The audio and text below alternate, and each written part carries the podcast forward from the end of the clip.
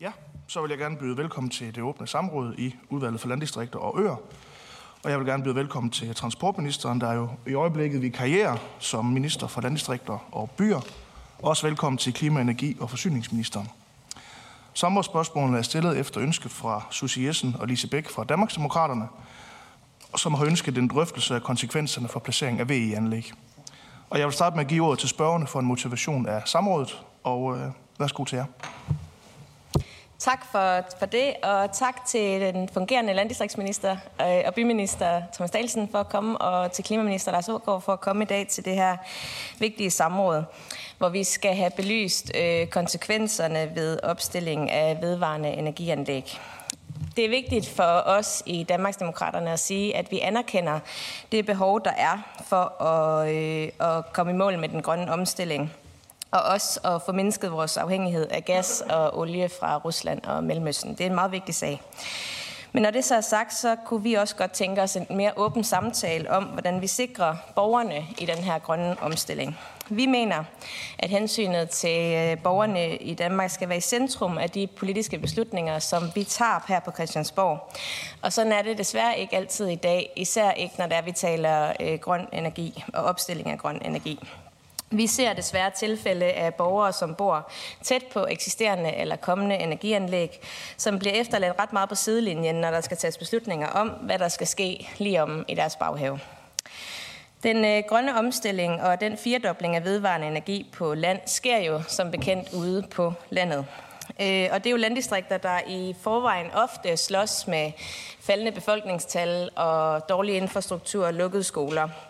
Og derfor så er det vigtigt for os at få den her diskussion om, hvordan vi sikrer, at udrulningen af grøn energi ikke puster til den her tendens. Altså, at det ikke kommer til at gøre, at der er færre, der har lyst til at bo på landet, på grund af, at omgivelserne ændrer sig. Og det er jo en af grundene til, at der er mange, der vælger at bo på landet. Det er jo naturen og markerne og omgivelserne. Så vi glæder os til den her dialog i dag og håber på en god og konstruktiv samtale, hvor vi kan få drøftet, hvordan at den grønne omstilling ikke kommer til at efterlade borgere på sidelinjen, hverken økonomisk eller i et eller andet mærkeligt virvar af bureaukrati. Tak for ordet, og jeg glæder mig meget til samrådet. Nej, så skal jeg. Tak for det. Og så kan jeg forstå, at Lars Årgaard vil lægge ud for ministerdelen. Værsgo, Lars. Ja, tak for ordet, og tak for spørgsmålene. Jeg har aftalt med kammerat Danielsen, vikarierende minister for byer og landdistrikter, og jeg besvarer spørgsmål C og F, så det vil jeg lægge ud med. Spørgsmål C handler om, hvordan vi bevarer borgernes livskvalitet, når vi udbygger vores evne til at producere grøn strøm på land. Og først og fremmest vil jeg gerne kvittere for et relevant spørgsmål fra Danmarks Demokraterne. Jeg vil sådan set også gerne kvittere for indledningen af motivationen af spørgsmålet. En anerkendelse af nødvendigheden af, at vi får udbygget den vedvarende energi. Fordi det er korrekt, vi ser ind i en omfattende udbygning, og det vil mange danskere lægge mærke til. Og udbygningen den er allerede i gang. I 2023 har de danske solceller produceret 53% mere el end i 2022. Det er positivt. Det sender vores samfund i en grønnere retning, og det er en retning, vi skal i. Vi skal ud af vores afhængighed, som også spørgeren nævnte, af russisk gas. Det skal vi i Danmark og på europæisk plan, og så skal vi selvfølgelig også have grøn energi nok til, at vi kan udfase fossil energi, så vi kan nå vores klimamål. Det er en bred kreds af partier henover midten heldigvis enige om. Det blev både bevidnet med klimaaftalen i 2022, hvor man besluttede at arbejde for at sikre rammer, der kan muliggøre en firedobling af elproduktionen for VE på land. Og senest med klimaaftalen 2023, som blandt andet lægger op til at styrke nogle af de VE-ordninger, der sikrer gevinster til naboer og lokalsamfund. Vi skal opsætte VE under hensyntagen til den lokale befolkning, det er klart, men vi skal også huske, at der også er dele af Danmark, der er meget aktivt efterspørger en hurtigere udbygning af elnettet og VE af hensyn til de udviklingsmuligheder, som det er med til at skabe. Først vil jeg gerne berøre værditabsordningen, som er sat i verden for at erstatte eventuelle værditab på ejendommen, der kan ske, når nye energianlæg, som f.eks. solcelleanlæg, bliver opført ved siden af. Den ordning er relevant i forhold til spørgsmål C og med henvisningen til Kraka. Værditabsordningen har været gældende siden 2019. Den sikrer, at VE-opstillere yder erstatning for tab, der vurderes at være større end 1% af ejendommens værdi, når der opstilles VE-anlæg nær ejendommen. Det er op til den uafhængige instans, Taksationsmyndigheden, at vurdere, om boliger lider værditab og hvor stort tabet er. Myndigheden består af beskikkede jurister og ejendomsmælere, som foretager individuelle, konkrete vurderinger af de ejendomme, som søger om erstatning for værditab. Myndighederne besigtiger ejendommen og inddrager konkrete forhold, såsom støjgener, herunder gener fra lavfrekvent støj, gener som følge af skyggekast, visuelle påvirkninger og det aktuelle prisniveau i området. Vurderingen udføres således på et fagligt grundlag, og jeg har ikke noget grundlag for at stille spørgsmålstegn ved sagligheden af disse. Derudover der er der salgsoptionsordningen, som gør det muligt for nære naboer at frasælge deres bolig til opstiller, hvis der tilkendes værditab. Ordningen er en nyere dato og trådte i kraft i 2020. Naboerne har mulighed for at bruge ved siden af VE-anlægget i et år, efter det er sat i drift, før de skal beslutte, om de vil gøre brug af salgsoptionen. Ordningen sikrer blandt andet, at naboerne ikke bliver fanget i usælgelige huse, som spørgsmålet lyder. Og sidste gang, Hans Christian, der tror jeg, du spurgte mig om, hvorfor var det et år. Det har jeg kunne forske mig frem til, at det er et politisk valg, som er truffet, og det er truffet med udgangspunkt i, at man vil sikre, at de berørte borgere prøver alle danske vejrsæsoner, før de skal tage stilling. På den ene side, men også et hensyn til, at dem, der skal etablere VE-anlæggene, får en afklaring af, om de skal tilkøbe nogle ejendomme. Så det er et valg, men der er taget udgangspunkt i, at alle vejrsæsoner skal være afprøvet, før man beder folk om at tage en stilling. Nå. Jeg er enig i, at det er en enormt vigtig opgave, at vi sikrer hensynet til lokalbefolkningen varetages, når der opstilles nye VE-anlæg. Det ved jeg, at kommunerne har stor fokus på, og det er også noget, regeringen tager meget alvorligt. Derfor er jeg også meget glad for, at vi med klimaaftalen om mere grøn energi og sol og vind på land fra 2023 netop har besluttet at hæve både VE-bonusen, som går til naboer til VE-anlæg på land, og grøn pulje, som kommer lokalsamfundene til gode. VE-bonusen er et beløb, som VE-opstiller årligt betaler til de nærmeste naboer. Vi har med aftalen fra december aftalt at hæve bonusen med 50%.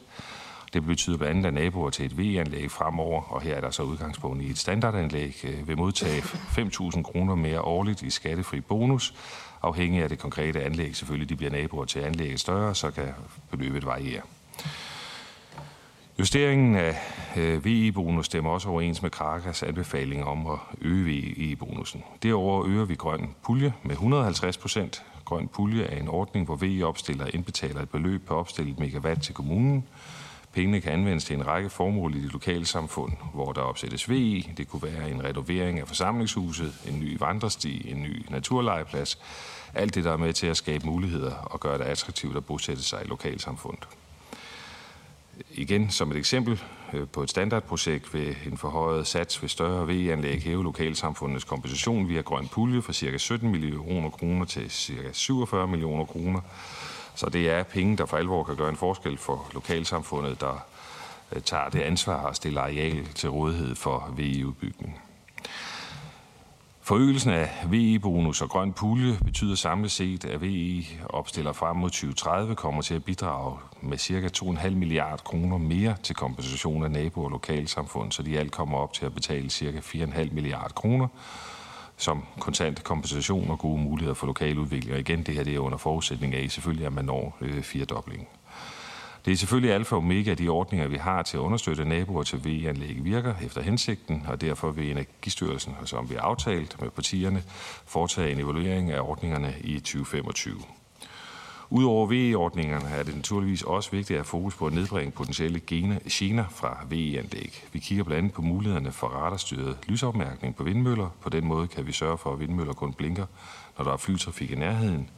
Og derudover vil Ministeriet for By- og Landdistrikter med den kommende solcellebekendtgørelse anbefale, at der som hovedregel etableres afskærmende beplantning, hvis solcelleanlæg placeres i nærheden af beboelse, så de visuelle gener kan minimeres. Nu vil jeg besvare spørgsmål F, som handler om solcellernes påvirkning af den jord, de opstilles på. Det stillede spørgsmål er relevant og noget, der omfatter flere ministeriers område. Til brug for besvarelsen af spørgsmål F har jeg derfor indhentet et bidrag fra Miljøministeriet, hvis området det primært henrører til. Og jeg vil gerne citere. Ministeriet har oplyst, at etablering af solceller er en vigtig del af den grønne omstilling, som naturligvis skal ske med respekt for vores miljø. Derfor findes der en række regler, der skal sikre det. Etablering af større solcelleanlæg kræver som udgangspunkt en screening, der følger regler i Miljøvurderingsloven. Her skal der redegøres for, om der kan være en væsentlig miljøpåvirkning for projektet. Overordnet er det projektejeren, som skal redegøre for, om der kan være væsentlige påvirkninger for projektet. Om der sker udvaskning af miljøfarlige stoffer fra solcelleanlæg afhænger af, hvilke materialer de konkrete solcellepaneler består af. Miljøstyrelsen har vurderet, at risikoen for afsmitning og udvaskning af miljøfarlige stoffer fra solceller generelt er lille, men at det som nævnt i stor grad afhænger af, hvilke materialer det konkrete solcellepanel består af. Når det er sagt, så har vi i dag et system, der tager højde for påvirkningen af omgivelserne, når vi taler om etablering af meget store energianlæg, der er omtalt som industrianlæg. Disse kan have en størrelse, der betyder, at der foretages en screening og eventuelt en VVM-vurdering efter reglerne i Miljøvurderingsloven. Hvad der præcis skal ske, vil i sidste ende være en konkret vurdering af det enkelte projekt. Det er en hårfin balance, og det ligger regeringen meget på sinde at følge udviklingen. Det var Miljøministeriets bidrag til besvarelsen af spørgsmål F. Jeg vil gerne slutte af med at understrege, at den grønne omstilling selvfølgelig skal ske i balance med de danske landdistrikter og ikke mindst de berørte naboer til VE-anlæg. Tak for ordet.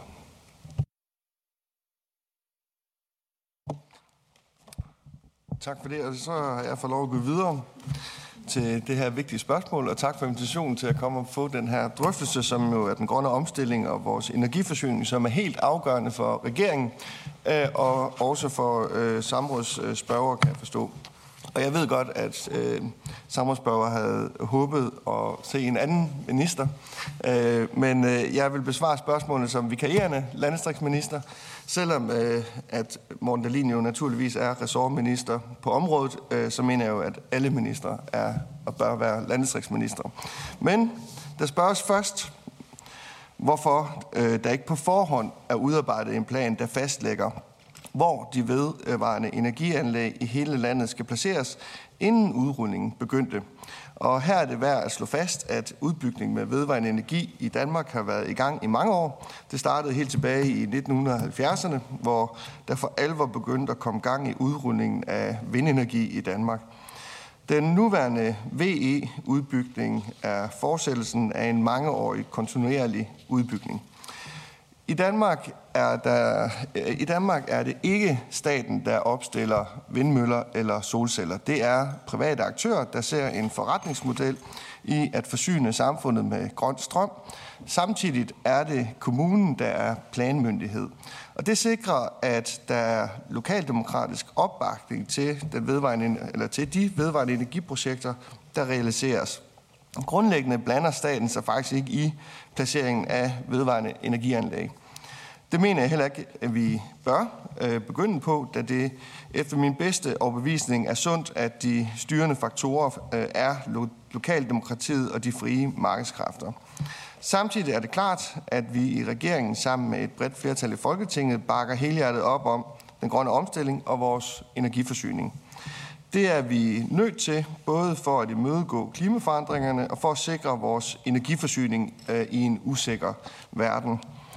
Derfor er vi selvfølgelig dybt optaget af, at der er gode rammevilkår, der kan fremme udbygningen af vedvarende energi, og derfor indgik regeringen sammen med et bredt flertal i Folketinget i december klimaaftale og mere grøn energi fra sol og vind på land 2023, der netop har til formål at sikre gode rammevilkår for vedvarende energi.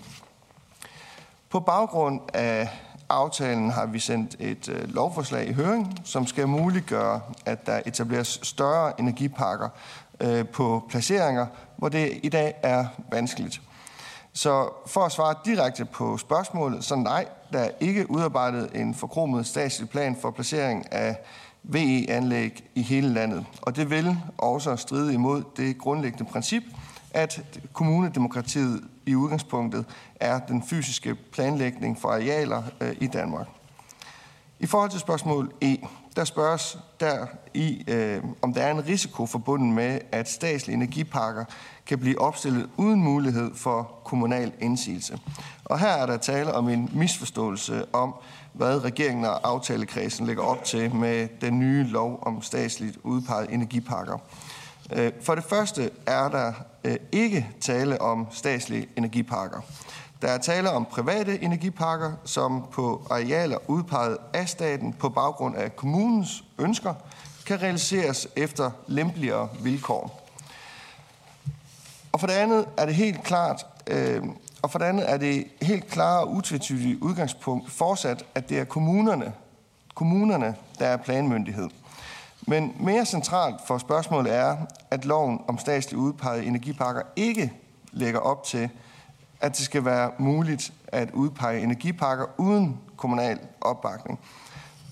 Det gives der ikke hjemmel til med lovforslaget.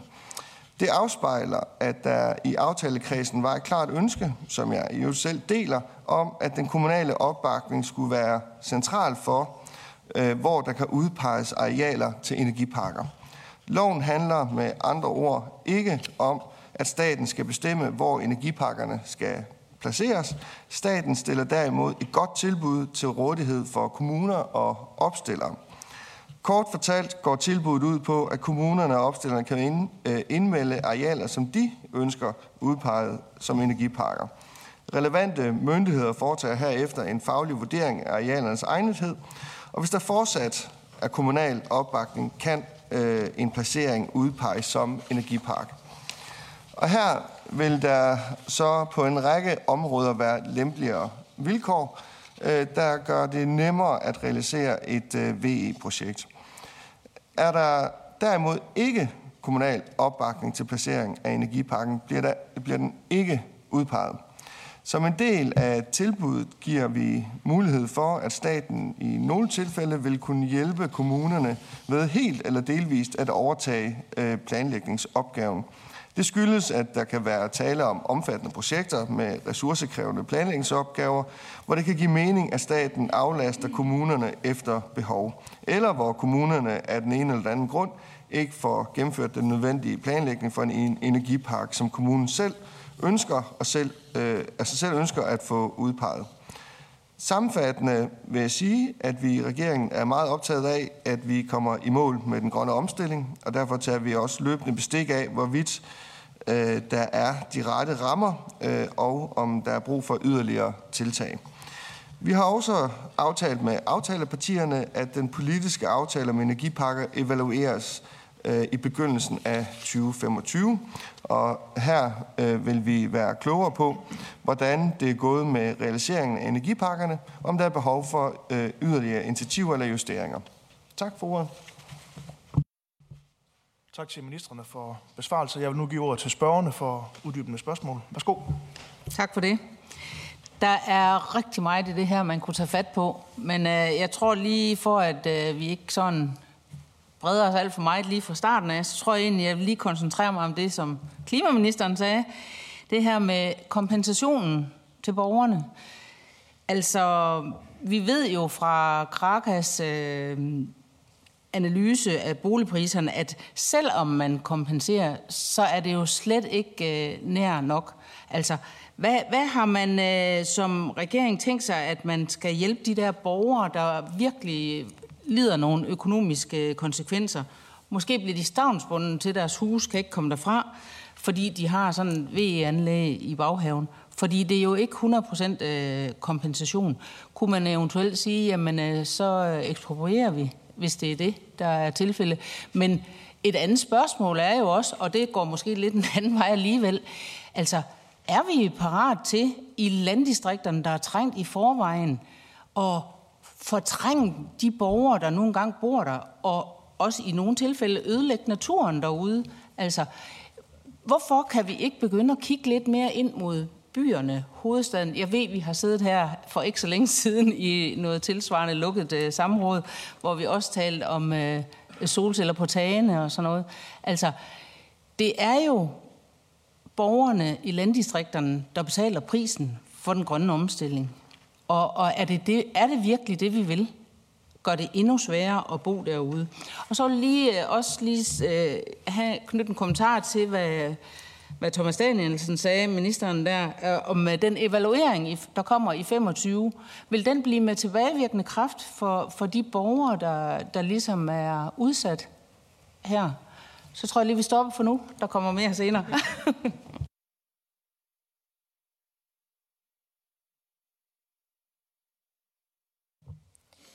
Ja, og det er også lidt i forlængelse af det, som Lise Bæk taler om her, fordi at jeg har også hørt, og det kunne jeg egentlig godt tænke mig en kommentar fra begge ministre på. Klimaministeren har tidligere her i januar været ude og sige, at man har en ambition om at levere vedvarende energi til 30 millioner husstande. Og det er jo en slat. Altså, det er jo lidt mere, end der bor i Danmark, kan man sige. Så man har jo også en politisk ambition om at levere grøn strøm til Europa simpelthen. Og når der er tale om så meget grøn energi, der skal udrulles i et lille land som Danmark, hvor befolkningstætheden jo er forholdsvis stor i forhold til andre lande, så kunne jeg godt tænke mig, og det er måske også mest landdistriktsministeren, en overvejelse om, hvordan det her det kommer til at gå ud over de dele af vores land, som i forvejen er trængt. Når vi kigger på det her Danmarkskort over, hvor den vedvarende energi sættes op i øjeblikket, så er det jo Nordvestjylland, altså det er nede omkring Sønderjylland, det er Sydsjælland og Lolland-Falster. Så det er jo områder, som i forvejen har udfordringer med mange forskellige ting, når vi taler landdistriktspolitik. Og jeg tror ikke på, at lige præcis solceller kommer til at bidrage særlig positivt til udviklingen af de her områder. Vindmøller, der kan vi godt tale arbejdspladser, men solceller, det synes jeg er altså en anden sag, og det kunne jeg godt tænke mig at få belyst.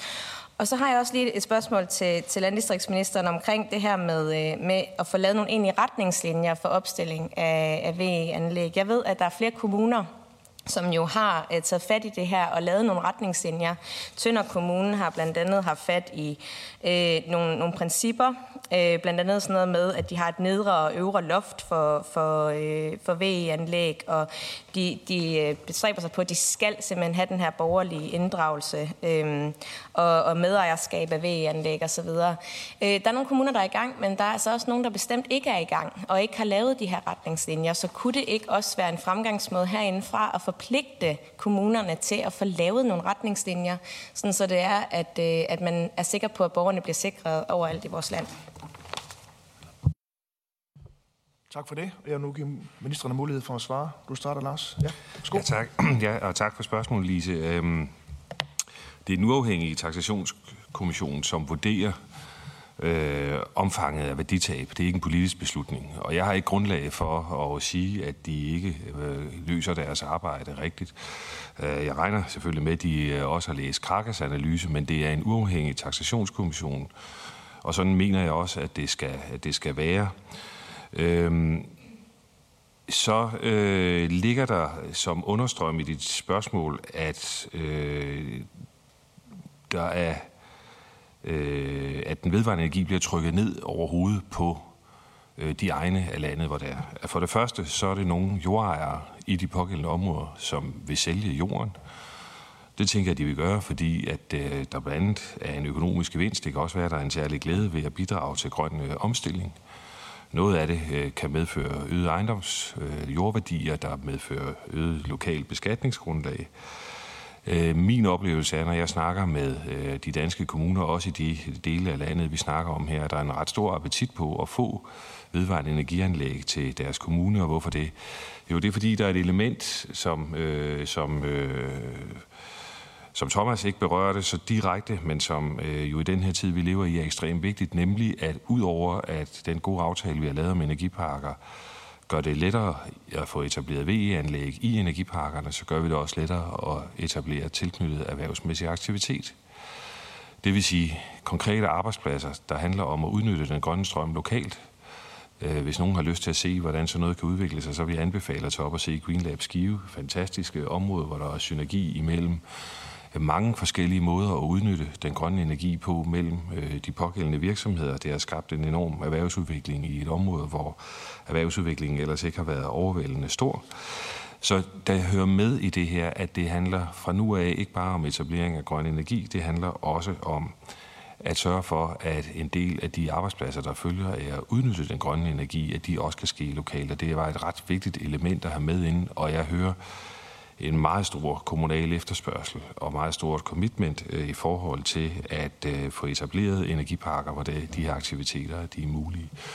Jeg tror, og Thomas, så må du rette mig, men sidste gang jeg hørte det, så vi har jo etableret ordningen med energiparker på sådan en måde, at det er jo ikke en one-off.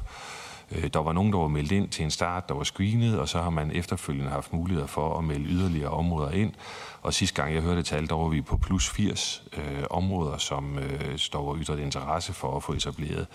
Det vidner jo om, at der virkelig er, at der er gang i den derude. Der er også noget, der tyder på, som tallene er lige nu, Susie, du spørger lidt til solceller, at der er færre klager og hurtigere godkendelsesprocesser, når det handler om at få etableret solcelleanlæg, end når det handler om at etablere vindmøller. Så måske er det lidt en myte, at solcellerne på den måde, det etableres i dag, er mere problematisk for lokalsamfundet, end det har været. Der er i hvert fald noget i tallene, der kunne indikere, at det faktisk forholder sig modsat. Jeg har været ude og besøge en del af de nyere solcelleanlæg, der bliver etableret, og det er mit klare indtryk, at den branche også er blevet mere professionel. Og det vil sige, at de i dag har nogle helt andre systematiske måder at inddrage naboer på, tage hensyn til biodiversitet, natur osv., der gør, at de i dag er langt dygtigere til at få det her til at ske i harmoni med det lokalsamfund, de er en del af. Lise, du spørger til 2025-evalueringen, og det kan jeg ikke svare på endnu, fordi den er jo ikke lavet, så jeg synes, evalueringen skal have lov at være foretaget først. Most likely, så vil den have fremadrettet virkning, fordi at de kompensationer, vi snakker om, det er jo nogen, som er privatretlige mellem en pågældende virksomhed, der har etableret VE-anlægget og nogle konkrete naboer. Og derfor så vil det være min antagelse, at logikken er, at vi regulerer sådan noget fremadrettet og ikke bagudrettet. Men som sagt, evalueringen er ikke foretaget endnu, så derfor det kan kun være mine forventninger, og det kan sagtens være, at jeg bliver klogere, når jeg ser, hvad evalueringen den kommer til at pege på. Susie, du spørger om energi til Europa, og det er rigtigt, at vores sikkerhed, den afhænger temmelig meget af, at resten af Europa også er sikkert. Danmark har i dag, hvis vi kigger på vores naturgasforbrug, vi har ikke nogen direkte import fra Rusland. Vi får vores gas fra Norge, og når tyger kommer online, så begynder vi at få mere for os selv, og i øvrigt så har vi stigende biogasproduktion, der betyder, at når vi kigger frem mod 2030, så vil det danske gasproduktion på biogas, den vil overstige det indenlandske forbrug af gas. Og så kommer så den tilbageværende produktion fra Nordsøen oveni. Så isoleret set står Danmark et godt sted, når det handler om gas.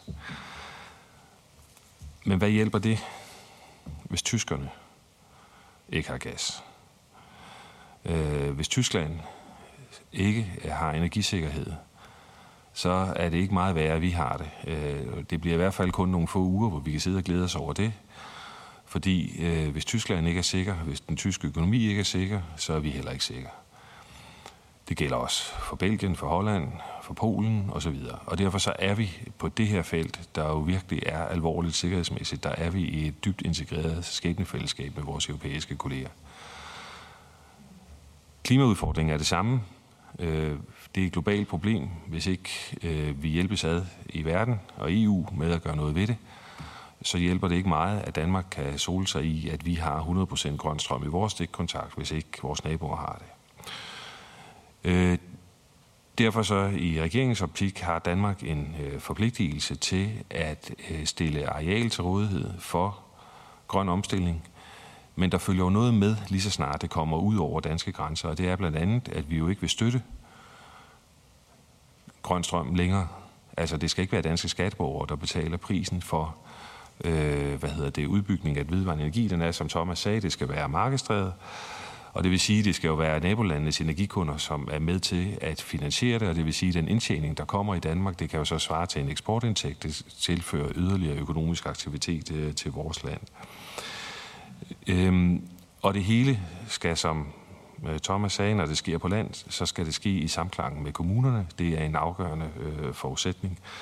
Den anden halvdel af den grønne strøm, som forventes etableret til 2030, det er ude på havet, og det er selvfølgelig nogle helt andre processer, der knytter sig til det, men det springer jeg lidt hen over i dag. Tak for det, og det, jeg kan sige det rigtigt. Vi har pt. 83 lokale ønsker om de her anlæg, som man altså lokalt har ønsket. Ikke noget, vi har udpeget. Der blev spurgt til, om landdistriktsministeren ikke er bekymret for, at det her det sådan generelt vil fortrænge borgerne.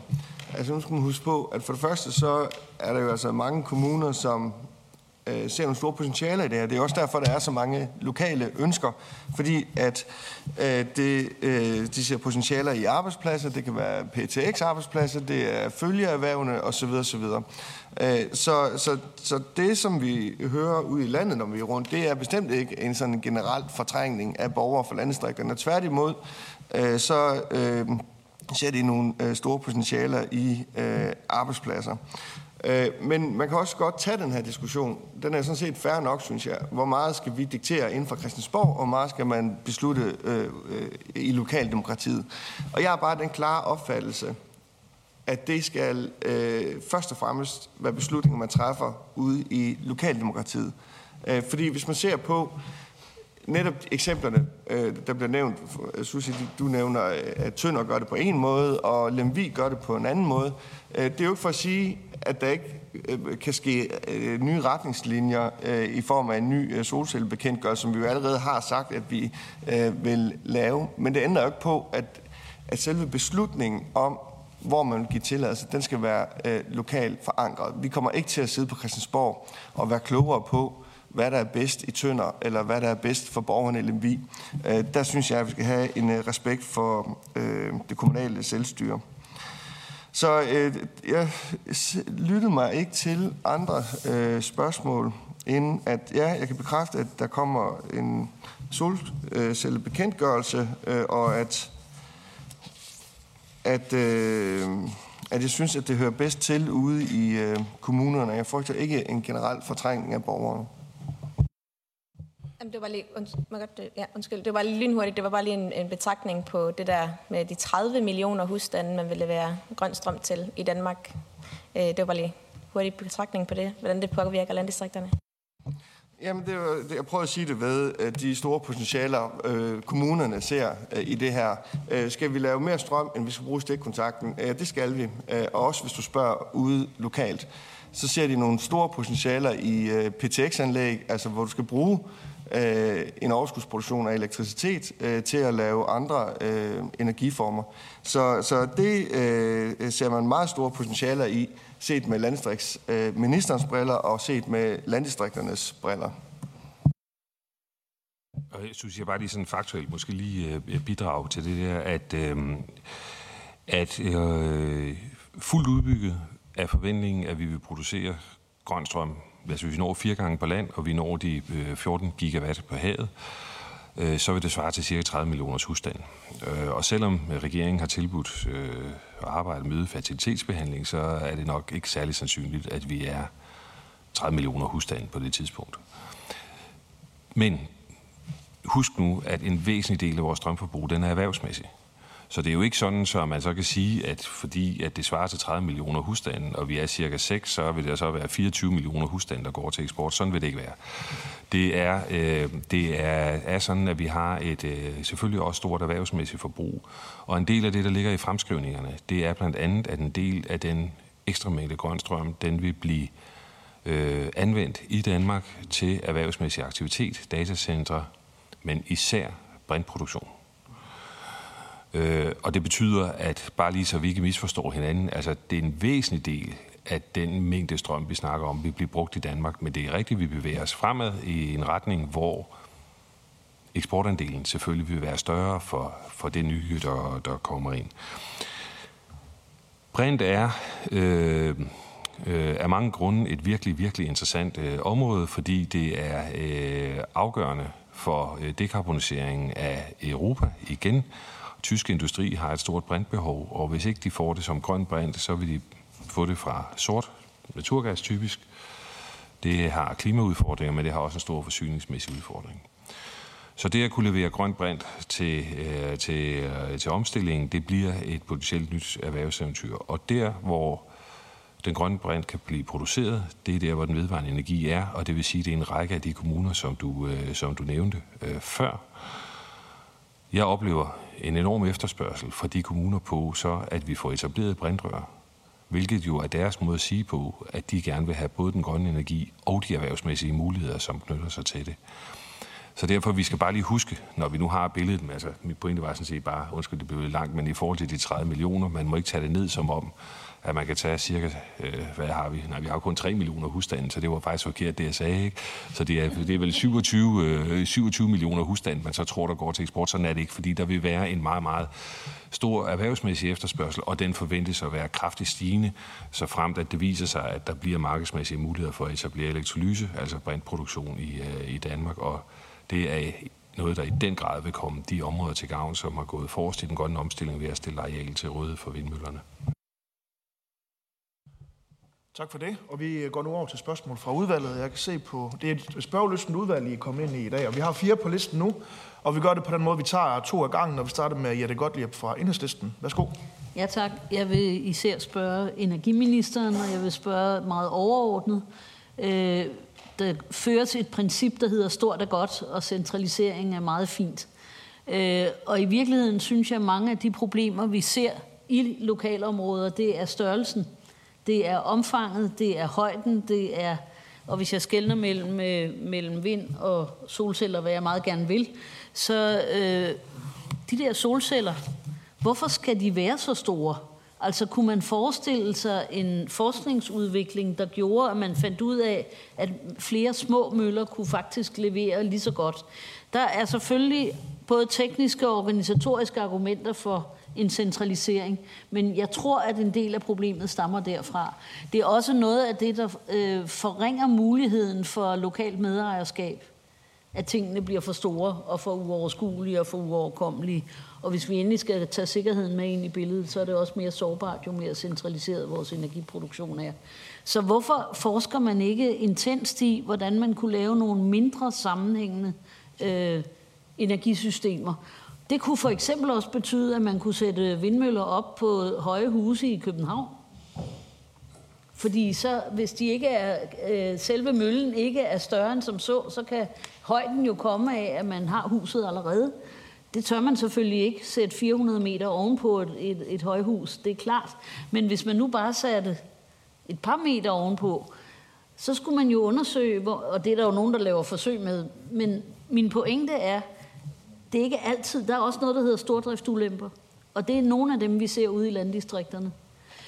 Og hvis jeg går til solcellerne, så har jeg, det er en programerklæring, solceller skal ligge på noget, der allerede er bygget eller asfalteret. Punktum. Det skal ikke ligge på jord, for den skal bruges til noget andet. Og så vil jeg i øvrigt understøtte Susis betragtning om, at vi er faktisk et af de tættest befolkede lande i Europa. Så man kunne godt forestille sig, at man også kunne tilskynde tyskerne til selv at lave deres energi på samme måde. Tak for det, Jette. Og næste spørger er Lise Bæk fra Danmarks Demokraterne. Værsgo. Tak for det. Jeg vil gerne lige i forhold til, at ministeren siger, at det er ikke politisk det med kompensationen. Men altså, ifølge den der Kraka-rapport, så bliver i 75% af afgørelsen, så underkompenserer man borgerne. Så altså, det er da noget, man må se på. Altså, bliver de kompenseret ordentligt? Men, og i mine øjne, så er det ikke altid en kompensation, der kan gøre det, fordi hvis man ødelægger naturen, som egentlig Jette Gottlieb siger, ved stordrift, det er jo ikke altid rart for dem, der bor lige ved siden af. Men jeg synes faktisk også, det var meget provokerende, at ministeren siger, at vi skal eksportere til Tyskland og Europa og sådan noget. Er det vores ansvar? De har et meget større areal end lille Danmark, der netop er tæt befolket. Altså, det synes jeg faktisk, det er meget provokerende. Altså, var det ikke en idé, i stedet for at tage fat i de tyske minister og andre minister og sige, ved I hvad, venner, nu må I se at komme i gang. I stedet for, at det er lille, bitte Danmarks ansvar. Det synes jeg virkelig, det er provokerende. Nå, det nøjes vi lige med i den her omgang. Tak for det. Og som jeg hørte, så er det spørgsmål til klima-, energi- og forsyningsministeren fra jeres begge sider. Så værsgo, Lars Årgaard. Yes. Jeg har ikke noget grundlag for at vurdere lyden af Krakas rapport. Jeg har tillid til Taksationskommissionen, sådan som det er sat op.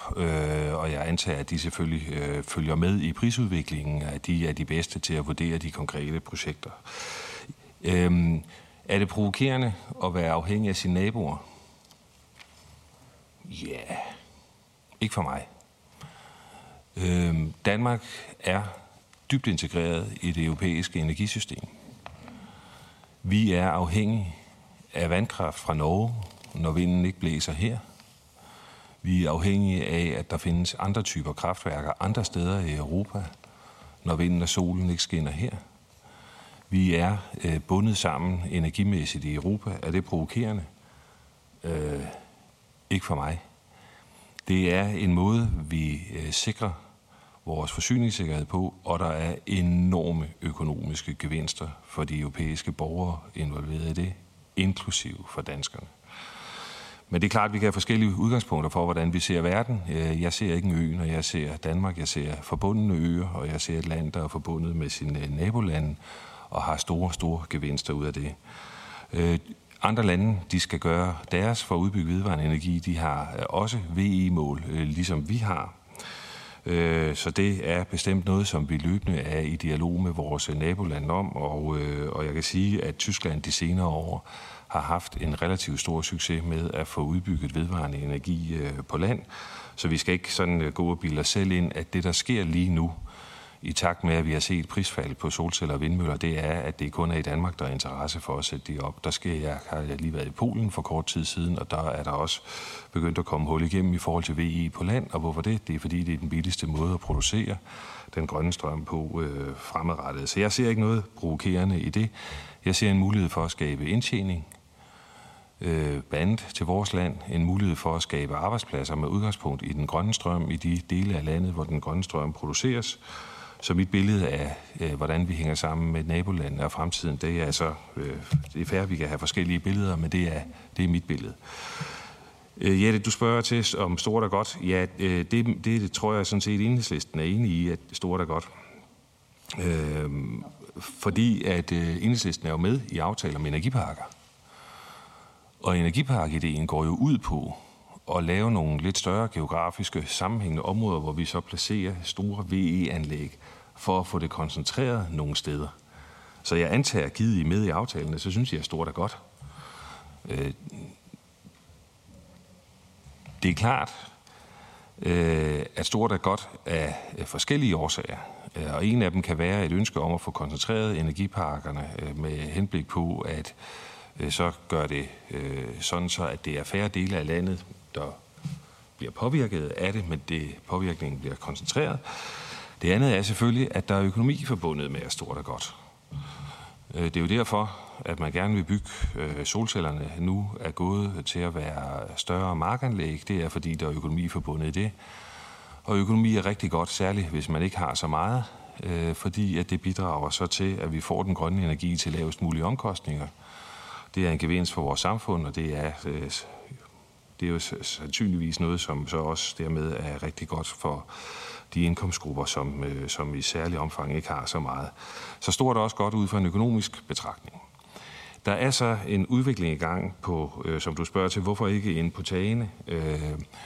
Og der er en udvikling i gang, hvor prisfaldet på solceller gør, at der faktisk sættes solceller op på tagene. Tor, nu må du lige se, om du kan finde tallet, for jeg kan ikke huske det i hovedet. Hvor mange procent var det i? 27% af... ja, der er kommet 27% flere i 23 på tage end året før. Det er min fornemmelse, jeg har ikke sikker statistik på det, men jeg vil antage, at det hovedsageligt er taganlæg på industribygninger, distributionscentre og lignende, altså store, store tagarealer, der er flade. Så der er i kraft af, at prisen falder på solceller, så er der en stigende interesse i at etablere solceller på tag, og vi er i gang med at kigge på, om der er nogle barriere i forhold til, at den udvikling den kan fortsætte. Og det er selvfølgelig drevet af prisfaldet på solcellerne, og det er rigtig godt. Og vi kommer med svar på det spørgsmål, der har vi aftalt blandt andet med Enhedslisten, at vi skal have udarbejdet, at vi er in the making af det arbejde, der skal til for at kigge på, er der så nogle uhensigtsmæssige barrierer i forhold til der, hvor det er økonomisk fornuftigt, at der kan vi etablere solceller på tag. I forhold til arealspørgsmålet, der er det cirka 1,2% af det danske areal, der skal anvendes for at nå 4-doblingen. Så det er også bare, inden vi begynder at snakke os op i, at vi er ved at tage al landbrugsjorden væk, og vi ikke kan producere fødevarer mere, fordi der skal være VE-anlæg, og vi kan ikke komme til stranden, fordi vi skal køre mange kilometer udenom, osv. osv. Rolig nu, vi taler om noget, der svarer til cirka 1,2% af det danske areal, som er vurderet nødvendigt i forhold til at kunne rumme 4-dobling af sol og vind på land. Tak for det, og vi fortsætter med spørgerækken, og jeg har 3 på listen, og vi tager Dennis Flytkjær fra Danmarks Demokraterne først. Værsgo. Tak for det. Også tak herfra til ministeren for at komme og deltage i debatten om det her vigtige emne. Jeg har et par forskellige ting, jeg lige vil nævne, og jeg kom på lidt længere ned i talerækken. Det første, det var det omkring forsyningssikkerheden, hvor jeg tror, at vi alle sammen er klar over, at det er afgørende for Europa, at vi har en god forsyningssikkerhed med energi. Der er det også, at vi har nogen at handle med, at vi alle sammen kan føle os trygge. Det er jo ikke det, diskussionen handler om. Det er jo helt oplagt godt, at vi også køber strøm af Norge fra vandkraft, når det ikke blæser. Omvendt kan de så købe noget strøm også, når vi har overskud. Det er jo super vigtigt og rigtigt. Men det er jo ikke det, der er pointen i debatten. Det er jo, at Tyskland nu i årtier har kørt en forfejlet energipolitik ved at gøre sig totalt afhængig af russisk gas. Og det er vi alle sammen enige, tror jeg, i Europa, det vil vi gerne væk fra. Men hvorfor er det så ikke tyskerne, der skal sætte solceller op, i stedet for at danskerne sætter solceller op? Altså, jeg tror, at solen skinner lige så meget i Tyskland, som det gør i Vestjylland. Så hvorfor er det ikke tyskerne selv, der skal tage et større ansvar? Altså, hvorfor skal vi producere strøm til 30 millioner husstande? Og jeg er med på, at det er en forfejlet beregningsmetode, men det kan man jo så tage en anden diskussion af. Men altså, vi skal jo tage vores del af slæbet og også gerne producere mere, vi bruger. Men hvorfor skal vi sådan overproducere på vegne af tyskerne, som har kørt en forfejlet energipolitik? Det er da tyskerne, der skal tage det største ansvar. Det er det, der er pointen i de spørgsmål, vi har stillet. Og så bare lige en sidekommentar til det. Jeg har tit undret mig over, hvorfor er det, vi bruger den der målefolk siger, det er til antal husstande, vi producerer til. For det er jo rigtigt, det er jo energien bliver i stor grad brugt af industrien i stedet for. Så hvorfor siger vi ikke, at vi vil producere dobbelte mængde af, hvad Danmark bruger? Eller den tredobbelte? Jeg ved ikke, om klimaministeren kan løfte sløret for, at i stedet for at sige 30 millioner husstande, betyder det så, at vi skal producere. Altså hvis nu Danmark siger, at vi bruger 100, indeks 100 i dag, nu producerer vi så indeks 200. Altså, eller, hvor meget er det reelt, eller er det fra 100 til 110? Altså, fordi jeg tror, det giver et lidt mere reelt billede på. Altså, i hvert fald pointen er, at det der at sige, at det er 30 millioner husstande, det tror jeg, at folk bliver måske lidt forundret over derude, og det forvirrer mere, end det gavner, tror jeg, den grønne omstilling. Fordi folk vil nok ret hurtigt kunne regne ud, at vi er ikke 30 millioner husstande. Og det er sgu langt over målet, men det er jo ikke det, der er tilfælde, som ministeren jo også siger. Vi bruger strøm på alt muligt andet, som jo er godt og kommer til at gøre det i stigende grad fremadrettet med PTX-anlæg og andre ting. Så skulle man ikke prøve at italesætte det som en anden måleenhed i stedet for antal husstande, fordi jeg tror altså bare, at det ødelægger debatten, tror jeg, for mange derude, fordi det bliver meget misvisende. Nå, så det andet emne, jeg vil springe ind på, det er omkring den her kompensationsordning, fordi det er jo super vigtigt, at vi får noget mere vind og solenergi op derude, men også, at der er en lokal opbakning blandt dem, som kommer til at leve med generne. Og klimaministeren siger jo, at det er en uafhængig taksationsmyndighed, som bestemmer, hvad kompensationen er, og derfor man ikke kan gøre noget ved, at de bliver underkompenseret ifølge Krakas undersøgelse. Men er det ikke lidt en sandhed med modifikationer? Fordi som jeg ved, og kendskab til det, jeg er jo ikke ekspert i det, men der er for eksempel sat en maksgrænse på, at man kan maks få 15.000 kroner. Kunne man ikke fjerne den grænse? Altså, så det er bare rent op til taksationsmyndigheden. For det er klart, hvis de så vender frem til, at man kan få måske 30.000, så ved udviklerne, som så er måske ikke der, at det er rentabelt at sætte op, fordi det er måske for tæt befolket. Altså, hvorfor skal der være en maksgrænse? Der er også en grænse på, at man, hvis man bor over 200 meter væk fra et anlæg, jamen, så kan man ikke få kompensation. Hvorfor skal det egentlig være sådan en grænse? Burde det ikke være nogen uafhængige vurderinger? Men det kan jo godt være, at de lokale forhold er sådan, at hvis man boede 210 meter lige i det lokale område, jamen, så kunne der være et problem. Altså, hvorfor vi? Det er jo politisk, vi har sat nogle begrænsninger nedover, hvad man kan lave det. Altså, burde det ikke være lokalt, man kunne kigge på det? Altså, det kan godt være en, der bor 300 meter væk, men bor op ad en bakke, så man har virkelig mange visuelle scener. Så hvorfor har vi sat en grænse på 200? Og der er masser af sådan nogle ting, hvor vi politisk har sat nogle begrænsninger ned over de her kompensationsmuligheder.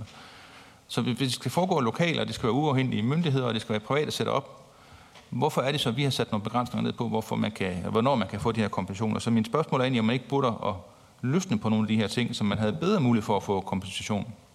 Og så også en sidegevinst, eller et sidespørgsmål til det, om man ikke i større grad burde gøre det muligt at få en del af gevinsten, hvis man var nabo til et stort vindmølleanlæg eller solcelleanlæg. Altså, jeg er jo selv fra Vestjylland. Jeg tror, at Thomas Dahlsen kan ikke genkende til det, at hvis folk får lidt penge i lommen i Vestjylland, så glider tingene lidt længere ned, eller bedre ned. Så det tror jeg, at jeg har mange steder i landet, at får man stillet en større gevinst ud af det. Jamen, så tror jeg også, at opbakningen vil være en anden. Altså, Jeg har selv kendskab til en område omkring Ølstrup, omkring Ringkøbing, hvor de har fået sat en masse vindmøller op, hvor de så har fået penge til badesø og alle mulige andre ting, og det er de jo super glade for. Og der er ikke den samme modstand mod det, fordi man har fået noget lokalt ud af det. Så jeg tror, den store del af opbakningen handler også om, at kan man nu få noget større medejerskab, og ikke bare få 5.000 kroner om året. Altså, går det godt for vindmølleparken, jamen, så får man flere penge. Går det ikke så godt, jamen, så får man færre penge. Men så er der også en anden incitament til at være glad for det. Så kunne man ikke skrue op for sådan nogle ting, så man i større grad kunne få et medejerskab, eller få en procentdel af bruttofortjenesten, eller et eller andet. Altså, der er mange forskellige måder, man kan gøre det på. Jeg er med på, at det ikke nødvendigvis er nemt, men det afgørende i den her sag er jo meget det der point i, at den lokale opbakning er bare afgørende for, at vi kan få mere vedvarende energi op. Og det får vi jo ikke, hvis der længe der er en underkompensation ifølge Krakas undersøgelse. Så det er egentlig det, der gerne vil hen til. Kunne vi lempe på nogle af kravene, skrue op for medejerskab og andre ting, så vi får en større medejerskab? Tak for det. Og næste spørger er Susie Jessen fra Danmarks Demokraterne. Værsgo. Tak. Jeg vil lige starte med landdistriktsminister.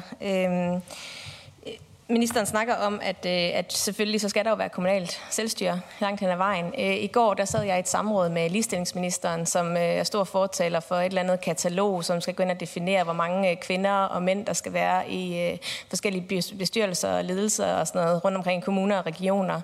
Alle mulige underlige hensigtserklæringer om bias og køn og jeg ved ikke hvad. Der kan man åbenbart godt begynde på alle mulige kataloger, men det kan man så ikke med det her.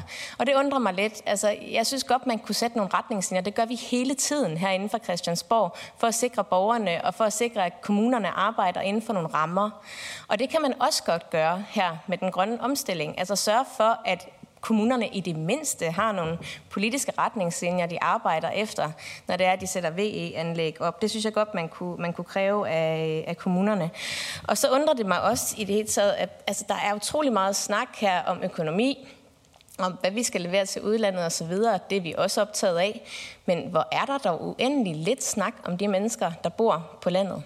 Altså, som skal... Og I snakker om, at kommunerne og opstillerne, ja, de er tilfredse, men det kan jeg love jer for, at de ikke er til de borgermøder rundt omkring i landet, hvor det er, at de føler sig fuldstændig tromlet og ikke hørt omkring det her. Der er eksempler på huse, der bliver omringet af solceller. Altså... Folk, der har købt et hus, og så er der solceller på alle sider af deres huse. Det er det, vi snakker om i øjeblikket ude på landet. Og jeg synes bare, det er så vigtigt i et lille land som Danmark, at vi har en diskussion om, har vi en interesse i, at der også fremover er folk, der har lyst til at bo i de her kommuner, hvor de stempler så meget ind. Faxe Kommune er et godt eksempel på en kommune på Sjælland, der virkelig, virkelig er stemplet ind på den grønne omstilling og har sat rigtig, rigtig meget op. Men har de gjort det på bekostning af nogle borgere, som føler sig kørt over? Lemvig Kommune har været rigtig, rigtig gode til det. De har inddraget borgerne i høj grad. Men nu ser vi så også, at de skal have 275 meter høje vindmøller op ved Høvsøre, og så begynder de måske at synes, okay, nu synes vi godt nok, at vi har bidraget rigeligt til den grønne omstilling. Der er områder af vores land, der i den grad stempler ind, og så er der områder, som slet ikke stempler ind. Og den by, vi sidder i lige nu, der er ingenting. Altså, det her, det er skævt, og det kommer til at ende med, at der er huller i Danmarkskortet, hvor det er jernmarker og vindmøller, og det ikke er borgere, der har lyst til at bo i det land. Er det det, vi har lyst til? Fordi at Tyskland ikke kan finde ud af at sætte solceller op selv. Det har jeg behov for et svar på. Tak. Tak for det, og jeg vil give til Lars Årgaard først. Værsgo. Ja, Dennis, der ligger jo egentlig i dit spørgsmål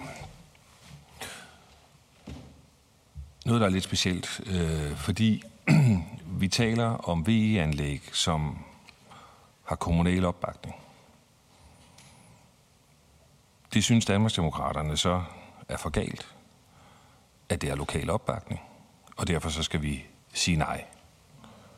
Fordi at alle de VE-anlæg, vi snakker om, de hviler på kommunal opbakning. Om det bliver til en firdobling, mere eller mindre, så hviler det på en kommunal opbakning. Så hvis vi skal have på Christiansborg og i Folketinget og mellem regeringen og Folketinget en diskussion af, om det er for galt, at de projekter, der har lokal opbakning, de skal have lov at realiseres, så er det jo en centralisering og ikke en respekt for, at det besluttes lokalt. Og derfor så har det været regeringens tilgang, og det er jeg glad for, at de aftalepartier, der er med i aftalen om energiparkerne, det hele hviler på, at der skal være kommunal opbakning til projekterne, og det synes jeg er sundt og godt. Jeg tror, i dit spørgsmål, der tror jeg, du kommer til at blande de forskellige ordninger sammen. Jeg tænker, vi kan måske lige lave en skriftlig lige gennemgang af ordningerne til dig, fordi at jeg tror, du kommer til at rode værditabsordningen, som fastsættes af Taksationskommissionen sammen med VE-bonus. Og det er bare lige for, at vi har styr på det faktuelle grundlag, hvad det er for nogle ordninger, der er. Jeg tænker, vi kan måske lige lave en skriftlig sende over til jer, så I lige har et opdateret, hvordan de virker, ikke? Det vil vi selvfølgelig meget gerne gøre. Værditabsordningen, det er Taksationskommissionen. Den fastsættes individuelt. VE-bonus, det er nogle standardberegninger, der gives til de nære naboer. Og så er der grøn pulje, der går til de her, blandt andet nogle af de gode eksempler, du nævner i forhold til, hvordan der er lavet synergi med lokalsamfundene omkring etablering af anlæggene. Jeg lytter mig også til, at der hos nogle VE-udviklere er en villighed til at give endnu mere end det, som er påkrævet, så man kan betragte grøn puljeordningen som en, hvad skal vi kalde det, en minimumsbetaling, men at der derude også sker en frivillig yderligere bidrag. Du peger på en række ting, som man kunne overveje just det her ordningerne, og jeg håber, Thor, at vi har fået skrevet det ned, fordi jeg synes, det er nogle helt færre spørgsmål at rejse, og det tænker jeg, at vi kan lige arbejde med at få indarbejdet i den evaluering, som Energistyrelsen skal lave, sådan så vi får det substansmæssigt gennemarbejdet, hvad det er for nogle ting, som der eventuelt kunne være genstand for en ændring. Det kan være afstand, det kan være beløbsgrænser og så videre, som det du spørger til. Jeg synes, det er helt relevante ting at få løbende overvejet, men jeg ser det naturligt, at det er en del af den evaluering, som Energistyrelsen skal lave. Du spørger til ejerskaber. Der skal vi lige alle sammen huske, at vi havde engang en ordning, hvor man krævede lokalt medejerskab. Den blev evalueret. Jeg husker det, som om var det i 2020, at man erstattede det af VE-bonusordningen. Og grunden til, at man gjorde det, det var, at ejerskabet, det viste sig, at det havde nogle uhensigtsmæssigheder. Det kunne sælges, og folk finder på at flytte.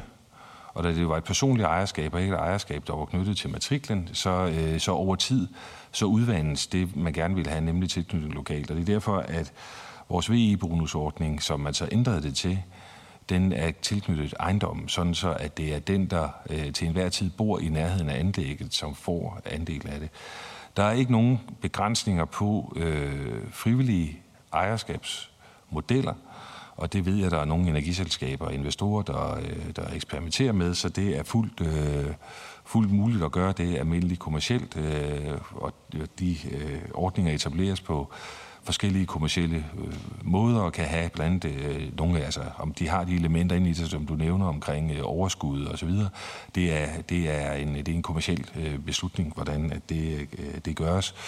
Derudover så skal vi huske, at der er en del af de energianlæg, der etableres. De etableres så på en anden måde med en fællesskabsinvolvering, fordi at det kan være kommunalt ejet eller andelsejede energiselskaber, som er med til at lave investeringer. Det er jo en anden måde at have et medejerskab over nogle af de her ting. Susie, jeg ved egentlig ikke, om der var et spørgsmål i det, du sagde. Jeg fik i hvert fald ikke skrevet det ned. Jeg hørte det mere som et synspunkt i forhold til,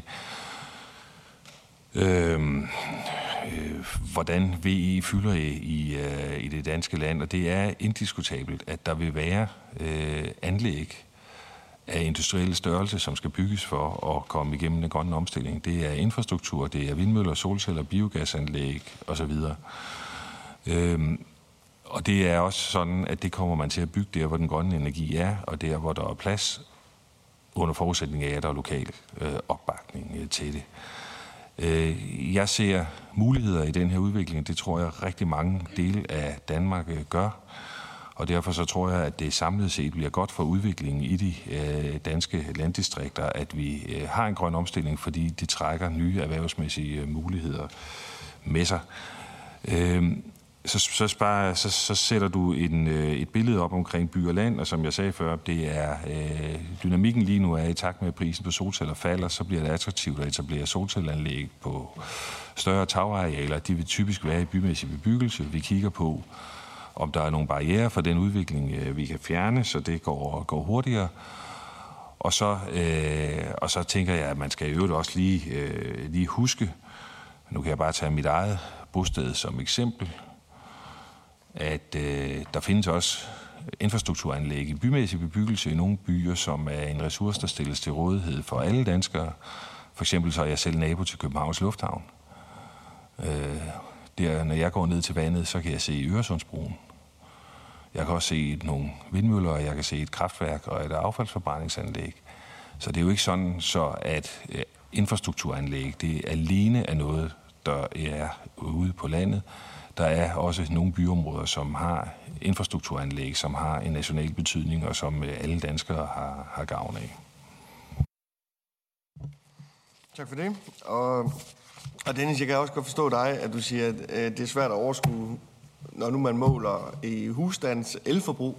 Jeg tror, det er sådan et forsøg på at gøre det folkeligt og nærværende, de her målestokke. Jeg er selv slemt til nogle gange at omregne i fodboldbaner, i stedet for bare at sige, hvad der er i hektar, fordi det ved man der, hvor jeg kommer fra. Så prøver jeg nogle gange at omregne i fodboldbaner og sådan noget, fordi det er måske nemmere for folk at forstå.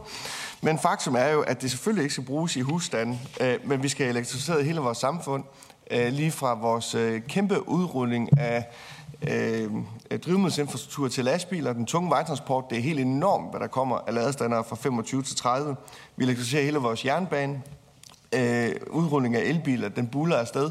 Så det er selvfølgelig ikke alene husstanden. Og alle de her ting, det er jo noget af det, som vi særligt understøtter en udbygning af i landdistrikterne, sådan at hele Danmark bliver elektrificeret. Susie, du taler om at sikre den lokale opbakning, og det er min vurdering og opfattelse og holdning, at den lokale opbakning sikres bedst ved, at beslutningerne bliver truffet lokalt. Så spørger du, kan man ikke lave nogle retningslinjer? Og jo, selvfølgelig skal der være retningslinjer ude i kommunerne, det er der også. Der er jo en planlov, og så er der jo en ny solcellebekendtgørelse på vej, og hvis man læser den aftale, som egentlig samrådet her det er indkaldt omkring, så kan man jo se, at der snart skal udkomme solcellebekendtgørelser, der indeholder regler om de hensyn, kommunerne de bør varetage, f.eks. afstand til nabobeboelse, afskærmet beplantning med videre. Så jo, jeg tror, at du kan sove trygt om natten, også selvom I ikke er en del af aftalen, så er det på vej, men det skal gå på to ben. Ikke, det skal være lokale beslutninger, og så skal det være ud fra nogle mere generelle retningslinjer. Og det er det, der også bliver. Tak for det. Og jeg kigger lige en lille smule på klokken, så vi har 25 minutter tilbage, så vi har tid nok. Men der er 3 på listen også, kan jeg se, og vi starter med Jette Gottlieb fra Enhedslisten. Værsgo. Ja, tak. Altså, jeg vil gerne køre lidt videre i det spor, der hedder at tænke lidt utraditionelt om stordriftsulemper.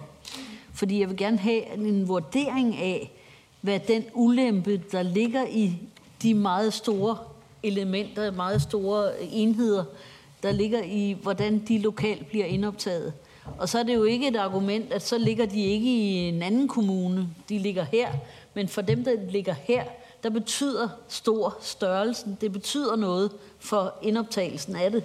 Og derfor spørger jeg, om man kan prøve at overveje og tænke på en anden måde og sige, ja, det er rigtigt, der var en økonomisk stordriftsfordel ved, at vi lavede alle kvadratmeterne her, men af hensyn til den lokale opbakning og delagtiggørelse i tingene, så er der en social værdi i, at man laver nogle mindre anlæg.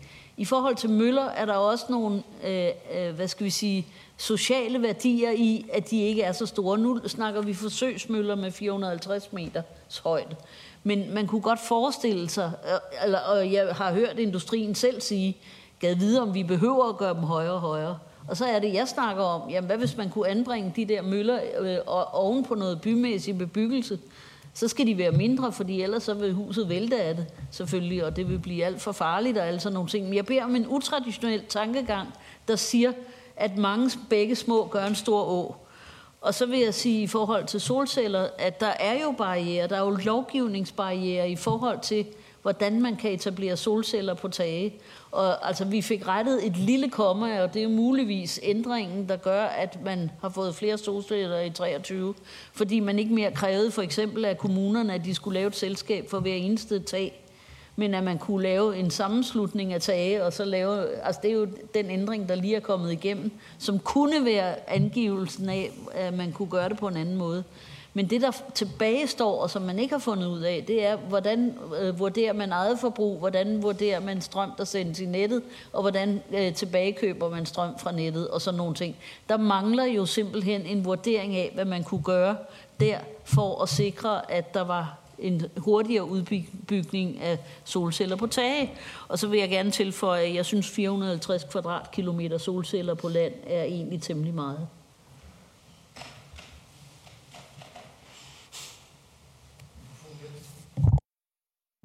Tak for det. Og næste i rækken er Lise Bæk fra Danmarks Demokraterne. Værsgo. Tak for det. Jamen, så vil jeg egentlig gerne blive i det med solceller på tage, fordi det er jo glædeligt, at ministeren siger, at der er 27% flere i 23 end 22. Jeg ved så ikke, hvor mange der var i 22, så det vil jeg da gerne lige høre. men, og så apropos den der solcellebekendtgørelse, og det er jo lige præcis det her med, at flere kommuner, de har rent faktisk sagt, at de kunne betjene hele kommunen, hvis de kunne få lov at sætte solceller op på de offentlige tage. Og det kunne man da sige, det kunne da virkelig batte noget, hvis vi ligesom løsner op for, at det bliver ret meget nemmere. Det kan godt være, at Enhedslisten har fået fjernet et komma eller sådan noget. Det har jeg så ikke lige registreret, men jeg hører i hvert fald stadigvæk derude, at det er meget bøvlet og bureaukratisk at få solceller på tagene. Og så kan man jo sige, at hovedstadsområdet, der er jo masser af tage her, man ligesom kunne starte op med os. Også selvom man har Københavns Lufthavn. Den giver jo så også nogle andre goder, kan man sige, den lufthavn. Men det her med solceller på tage, det synes jeg virkelig, vi skal begynde at kigge lidt mere på, i stedet for at bruge vores landbrugsarealer og vores natur til kæmpe arealer med solceller. Så er det ikke noget, I kan også måske med den der solcellebekendtgørelse kan kigge lidt mere på? Tak. Tak for det, og jeg giver til Lars Årgaard for besvarelse af spørgsmålene. Værsgo. Ja, jeg tænker, Thomas, du tager den del omkring solcellebekendtgørelsen.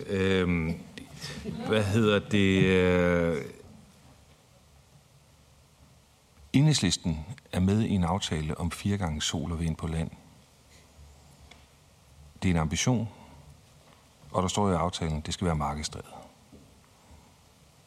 Det regner jeg selvfølgelig med, at man har tænkt dybt over, inden man siger ja til at være med i sådan en aftale. Markedsdrevet, det betyder så, at økonomisk rentabilitet er nødvendig. Det skal kunne betale sig. Det betyder, at størrelse... Det betyder noget i forhold, har historisk betydet noget for solcelleanlæg, som jeg har beskrevet, så prisen faldet meget, hvilket betyder, mindre anlæg så også begynder at blive rentable, det vil sige områder, for eksempel større flade tagarealer, der ikke tidligere var økonomisk rentable, de tyder på, at de begynder at blive det, og det vil sige, så vil man, når man er med i en aftale, der står, at det skal være markedsdrevet, så vil det så være en del af udviklingen. I er også med i en aftale, der involverer energiparker, og ønsket det var at få koncentreret det på større sammenhængende områder. Det regner jeg også med, at I stadigvæk står ved. Det er ikke det eneste, så det er jo vigtigt at få understreget. Energiparkerne er jo aldrig tænkt, og heller ikke den dialog, vi har haft med Enhedslisten omkring aftalen, har jo aldrig været tænkt som det eneste sted, der skal være VE. Det er et supplement, ikke? Den oprindelige idé, før jeg blev minister, og Moderaterne kom i regering omkring energiparker, der havde man en... sådan som jeg har fået beskrevet historien, nok en noget mere centralistisk top-down-tænkning. At energiparkerne skulle være meget, meget store. Om det var Enhedslisten, der var drivende for den tænkning, eller andre aftalepartier, det skal jeg lade være usagt. Men jeg siger bare, at den var der. Det viste sig så, når man spurgte kommunerne, og spurgte ude i landet, hvor vi gerne vil have en energipark, så var der ikke appetit på de her meget, meget, meget store energiparker.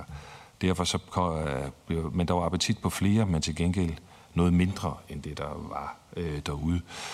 Og det synes jeg sådan set er super godt, fordi det afspejler jo netop det, vi sidder og diskuterer, vigtigheden af, som Thomas også har nævnt, at der er lokal opbakning til det. Det vil sige, i den her sammenhæng, hvor stort sammenhængende område, der skal udlægges, det skal man have beslutningskraft og kompetence til lokalt, så det beslutter man der. Du nævner, at højde på vindmøller betyder noget, og ja, det gør det. Jeg vil bare lige sige, det som industrien, sådan som jeg forstår det, de er begyndt at snakke om, så er det højden på havvindmøller, de snakker om. Og man skal arbejde med nogle begrænsninger på det, og det er jo noget, som jeg har indtryk af, at industrien internt har. Det er ikke sådan så fuld konsensus eller sådan noget der, men det er altså højden på havvindmøller, vi snakker om. Det er altså nogle møllestørrelser, som vi ikke vil tillade på land, som industrien snakker om. Så det at bruge det som argument, der er ikke... altså der er forskningsfrihed, der er udviklingsfrihed i det her land, og hvis der er økonomi i at sætte mindre møller op, og der er lokalpolitisk opbakning til det, så er der sådan set... det kan man jo så vælge at gøre. Mit indtryk er, at der er ret dårlig økonomi i det sammenlignet med at lave solceller på tage, så jeg tror nok sådan realistisk set, det man skal forvente i bebyggede områder, at der vil interessen hos dem, der har ejendommene og skal bruge strømmen, det vil være at få etableret solcelleanlæg. I forhold til at sige, det er jo anlæg, der bygges på en meget væsentlig del af det her, det er jo private ejendomme, og de kan etablere dem, og vi er ved at kigge på, om der er enkelte mindre barrierer for det. Jeg tror ikke, der er så mange. Jette, du kredser omkring spørgsmålet om, hvordan vi balancerer store og små fællesskaber. Jeg kan godt lide. Jeg synes, det er godt, at vi på energiområdet har solidaritet, og vi er del af et stort fællesskab. Det er vi, når vi skal betale omkostningerne på elnettet. Så ved jeg godt, der er nogen, der tillægger meget små fællesskaber en anden værdi. Men udfordringen i det, man så beder om, er to ting. Det ene, det er, at der er, og det man beder om, det er, at et lille fællesskab på tværs af ejendommen kan udveksle strøm med hinanden, uden at betale den omkostning, der er forbundet med at bruge det fælles elnet. De vil med andre ord etablere et lille fællesskab på bekostning af det store fællesskab. Og der kan Enhedslisten og regeringen selvfølgelig have forskellige perspektiver på, om hvem man skal være solidarisk med.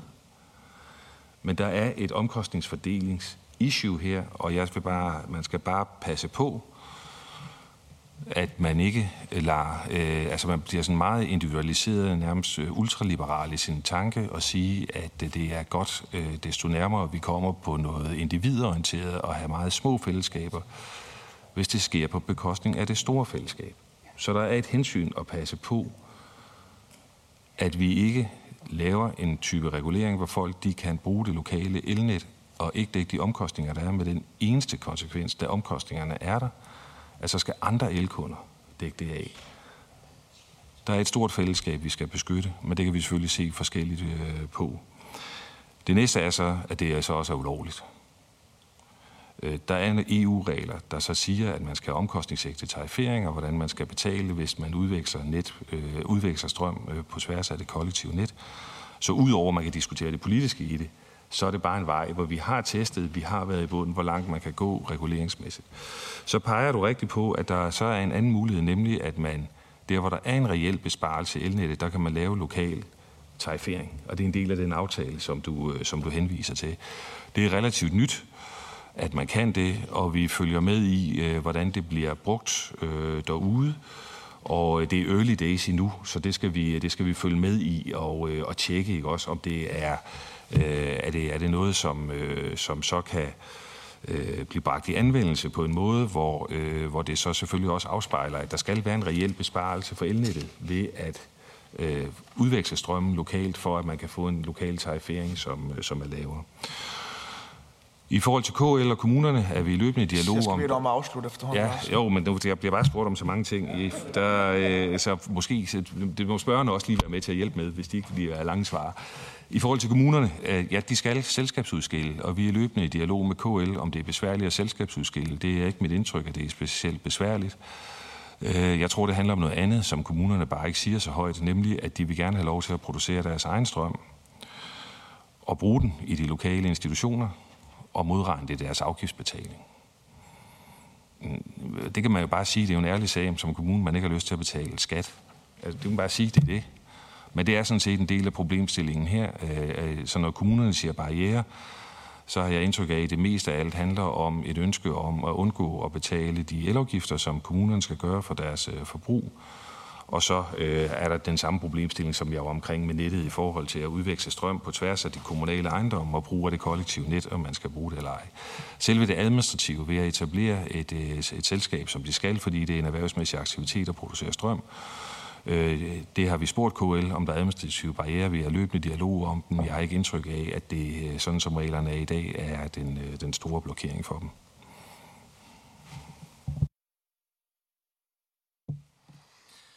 Tak for spørgsmålene. Og nogle af dem, jeg synes faktisk, de godt tangerer til at være lidt vilde, eller måske ikke helt gennemtænkte. Altså for eksempel, når nu man siger, jamen landbrugsjord, det skal ikke bruges til solceller. Jamen, det er en fair nok holdning at have, men det er bare meget vidtgående, hvis man ligesom siger, vi skal ikke have solceller på vores gode landbrugsjord. Jamen, det er en fair nok betragtning at sige, det synes man, der er synd eller et eller andet. Men nu sidder vi jo som beslutningstagere herinde, og landbrugsjord er ejet af en lokal, privatejet landmand, jeg vil ikke blande mig i, om han skal lave majs, kartofler eller elektricitet på sin landbrugsjord. Så det vil være meget vidtgående. Jeg har heller ikke hørt nogen landmænd sige, tag min jord, så tinglyset, han må ikke sætte solceller op.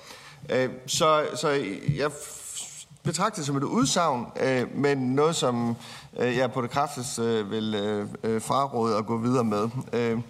I forhold til solcellebekendtgørelsen, så kommer den til at regulere de hensyn, der er til naboerne. Årgaard har jo redegjort for de kommunale tage, som du spurgte ind til, Lise. Og selve solcellebekendtgørelsens opdatering af den kommer til at handle om forholdet til naboerne, solcellenaboerne, afstandskrav, afskærmning.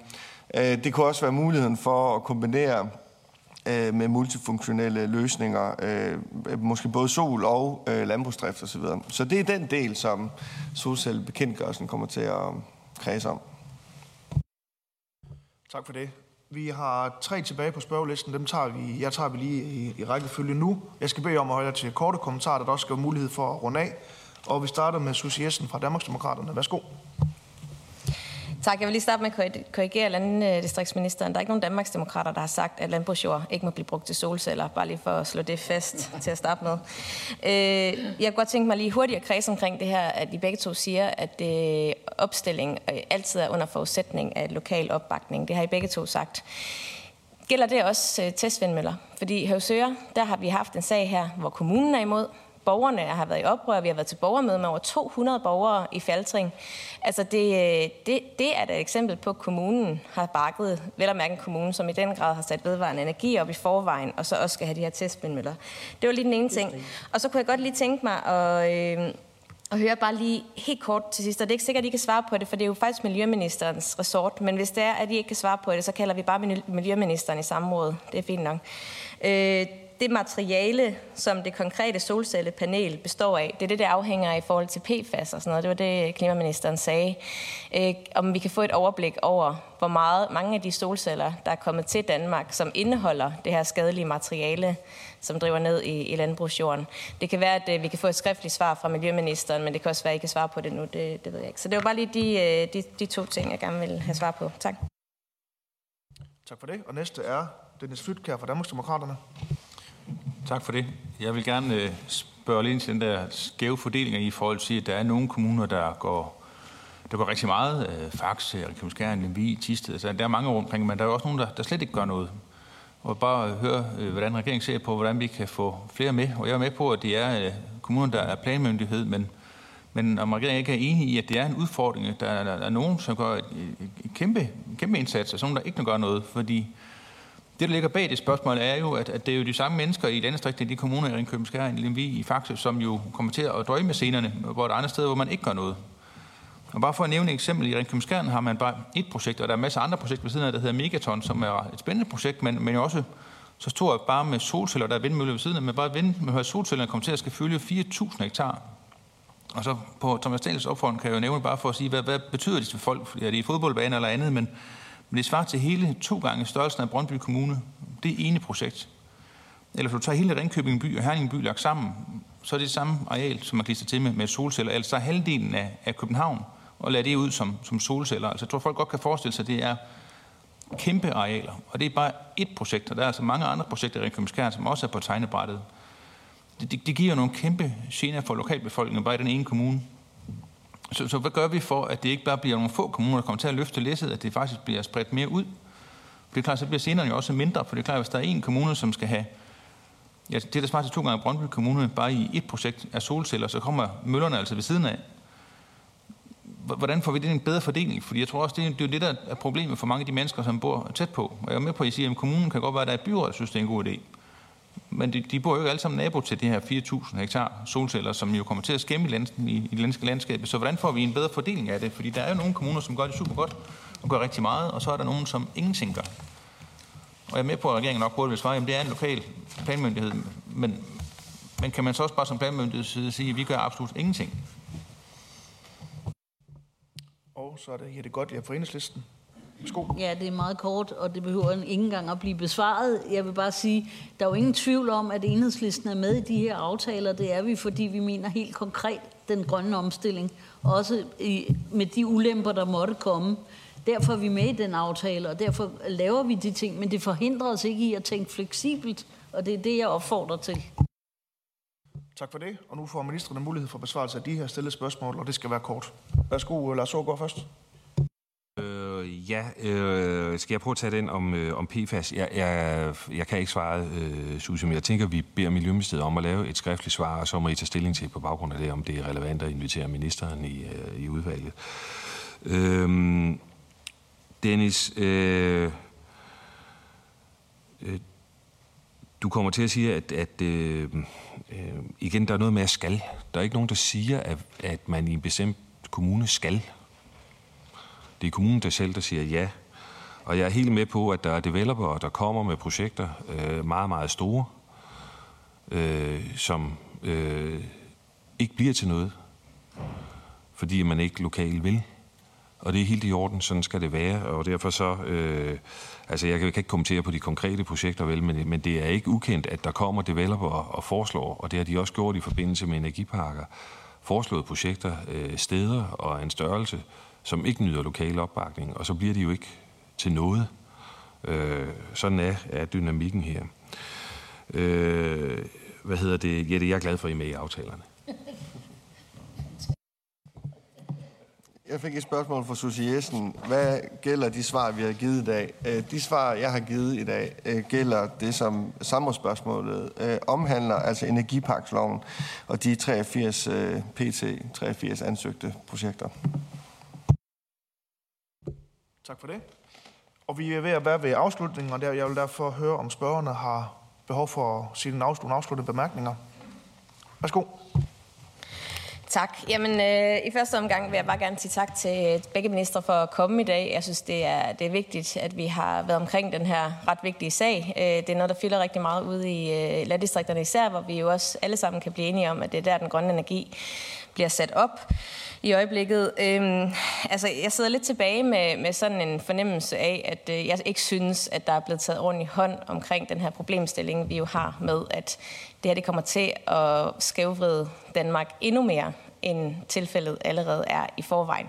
Og det er jeg sådan set ked af, at vi ikke... jeg synes, når vi har stillet mange af de her spørgsmål omkring borgernes rettigheder og alle de her forskellige ting, så får vi nogle svar, hvor der er lidt snak om, hvad det er, at man har gjort nu. Ja, der er nogle værditabsordninger, der er andre ting, men de står slet ikke mål med mange af de udfordringer, som borgere står med, hvor deres boligpriser falder markant i værdi, hvor realkreditinstitutterne de ikke har lyst til at hjælpe mere, fordi at der er solcelleanlæg i baghaven.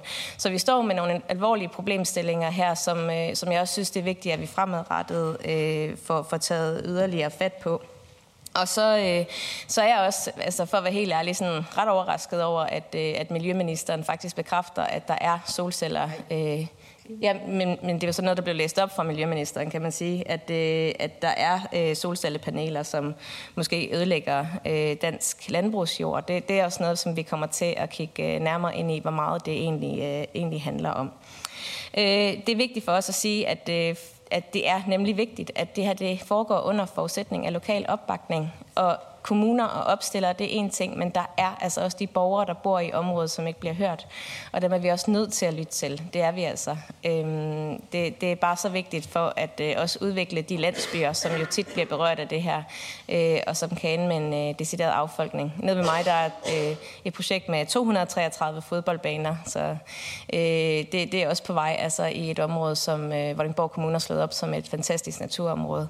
Så det foregår rigtig, rigtig mange steder i vores land, og det bliver bestemt ikke sidste gang, vi kommer til at diskutere det her, og jeg ser frem til de initiativer, som regeringen vil komme med fremadrettet, blandt andet på solceller. Tak. Tak for det, og jeg skal høre ministrene, om de har en afsluttende bemærkning. Altså jeg vil bare sige, at jeg er bestemt ikke enig i, at det som samrådet i dag omhandler, altså den her energiparkslov, den skulle skævvride Danmark yderligere. Tværtimod, så synes jeg, at ordføreren skulle se det som en hjælp til nogle kommuner, som også selv rækker ud. Vi giver jo mulighed for at gøre det nemmere for kommunerne og aflaste kommunerne. Og så er det også en del af aftalen, at der kommer den her solcellebekendtgørelse, som netop kigger på afstand, afskærmning osv. Så jeg synes faktisk, det er en meget god aftale, som ordførerne har indkaldt os i samråd omkring, som der kommer noget bedre udad til gavn for landdistrikterne. Og det glæder jeg mig over. Men tak for tiden. Ja, og tak for at være kaldt i udvalget. Det har været en fornøjelse. Jeg også bare lige i forlængelse af det, Thomas siger, nævne, at det er altså plus 2 milliarder kroner, man forventer yderligere i kompensation, som følger den aftale, der er lavet. Så udover de erhvervsmæssige muligheder, Thomas peger på, der er en udviklingsdagsorden for store dele af vores land, så er der altså også taget skridt til at sikre en øget økonomisk kompensation. Og som sagt, evaluering i 25 og nogle af de gode temaer, som blandt du, Dennis, slog an, dem har vi noteret os og vil se at få indarbejdet i evalueringen. Tak. Tak for det. Så vil jeg gerne sige tak til deltagerne i dag, og særligt tak til ministrene for at være kommet. Samrådet er sluttet.